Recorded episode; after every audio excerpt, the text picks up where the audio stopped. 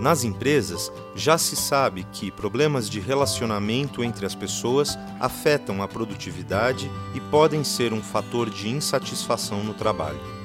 No entanto, nem sempre é possível compreender por que esses problemas acontecem.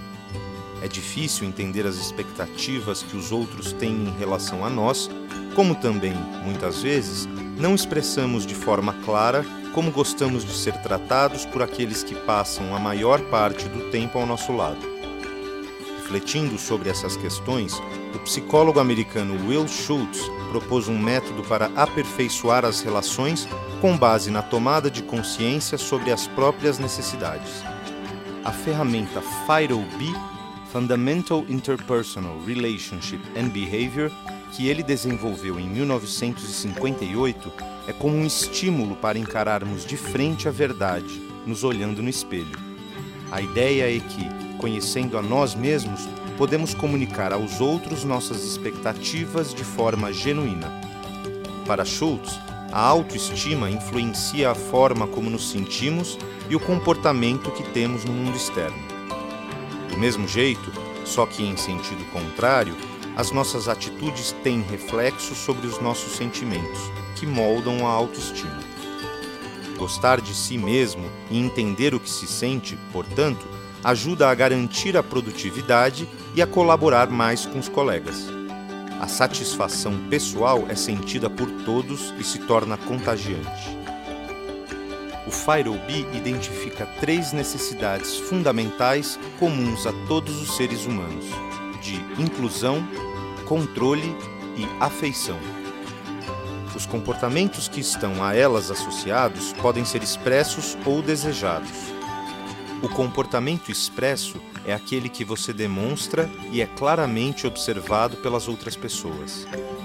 O comportamento desejado é aquele que você espera que o grupo tenha em relação a você.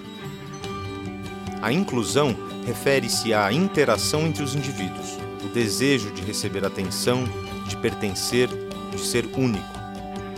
Quando ela é expressa, você manifesta seu esforço de incluir os outros nas atividades e ideias. É quem, por exemplo, oferece ajuda aos novos funcionários. Quando a inclusão é desejada, você busca formas de visibilidade, esperando ser notado, convidado e finalmente inserido no grupo. Já o controle refere-se às relações de poder, autoridade e influência. Quando é expresso, você assume posições de responsabilidade e procura influenciar os demais com as suas opiniões.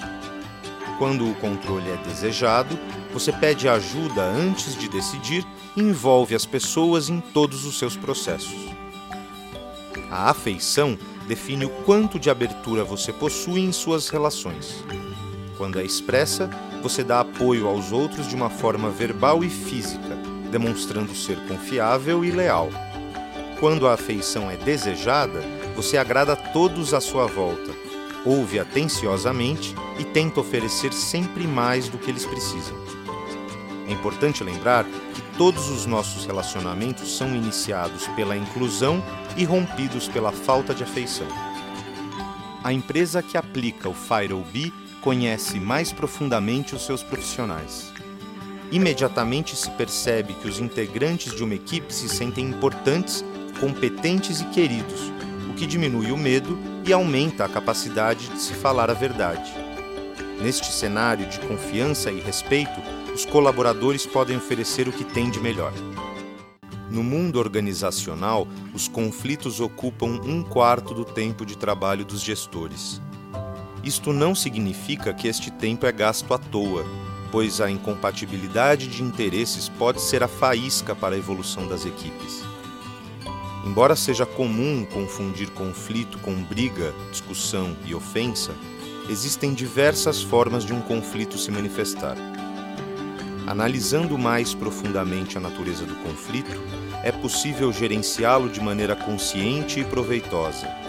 Brigar é apenas a pior das opções. De olho nesta questão, os americanos Kenneth W. Thomas e Ralph H. Killman desenvolveram, no início da década de 70, a ferramenta TKI, um questionário de autorrelato para avaliar as tendências das pessoas ao lidar com polêmicas interpessoais. Eles esquematizaram duas dimensões básicas para representar graficamente o perfil de cada pessoa. Independentes e separadas uma da outra, essas dimensões são a assertividade e a cooperação. A assertividade corresponde ao grau em que você procura satisfazer os seus próprios interesses. A cooperação indica o quanto você busca atender às necessidades dos outros. O posicionamento no gráfico evidencia cinco estilos possíveis de gestão de conflitos, todos eficazes, dependendo da situação em questão. Em um impasse com outra pessoa, nós podemos agir competindo, colaborando, conciliando, evitando ou concedendo. Competindo. Quando nós competimos, buscamos afirmar nossa posição a qualquer custo. Não há negociação. Isso pode ajudar a ganhar uma discussão de forma rápida. Contudo, é provável que este estilo gere relacionamentos de trabalho tensos, diminuindo a motivação entre os envolvidos. Colaborando. Quem resolve um conflito colaborando é capaz de ouvir ambas as partes e encontrar soluções satisfatórias para todos. Benefício principal deste estilo é a qualidade da comunicação e aprendizado, fortalecendo as relações. Por outro lado, isto costuma demandar tempo e muita energia. Conciliando a conciliação é a arte da negociação quando os interesses das pessoas envolvidas são apenas parcialmente satisfeitos. Pragmatismo, velocidade e justiça são alguns dos benefícios em agir desta forma. Todavia, o entendimento do conflito pode ser superficial, atrapalhando a qualidade das soluções. Evitando. Ao adiar uma discussão para evitar um embate, conseguimos reduzir o estresse, economizar tempo e não correr riscos naquele momento. Mas, dependendo da situação, isso pode gerar ressentimento entre as pessoas, atrasos e o comprometimento na tomada de decisões. Concedendo. Quando concedemos, aceitamos a posição dos outros à custa de nossos interesses. Obedecemos às autoridades e somos persuadidos. Assim, pode-se restabelecer a harmonia e se chegar a uma conclusão em tempo breve. Porém, sacrificamos nosso posicionamento e podemos perder o respeito e a motivação com facilidade. O relatório TKI traz à luz quais comportamentos nós utilizamos com frequência e quais são aqueles que negligenciamos. Assim, a ferramenta nos orienta a mudar de postura para obter resultados melhores. O instrumento é poderoso para oferecer insights sobre os usos apropriados de cada estilo, fornecendo técnicas de maximizar a eficiência e garantindo que nós tenhamos a consciência de seus efeitos colaterais.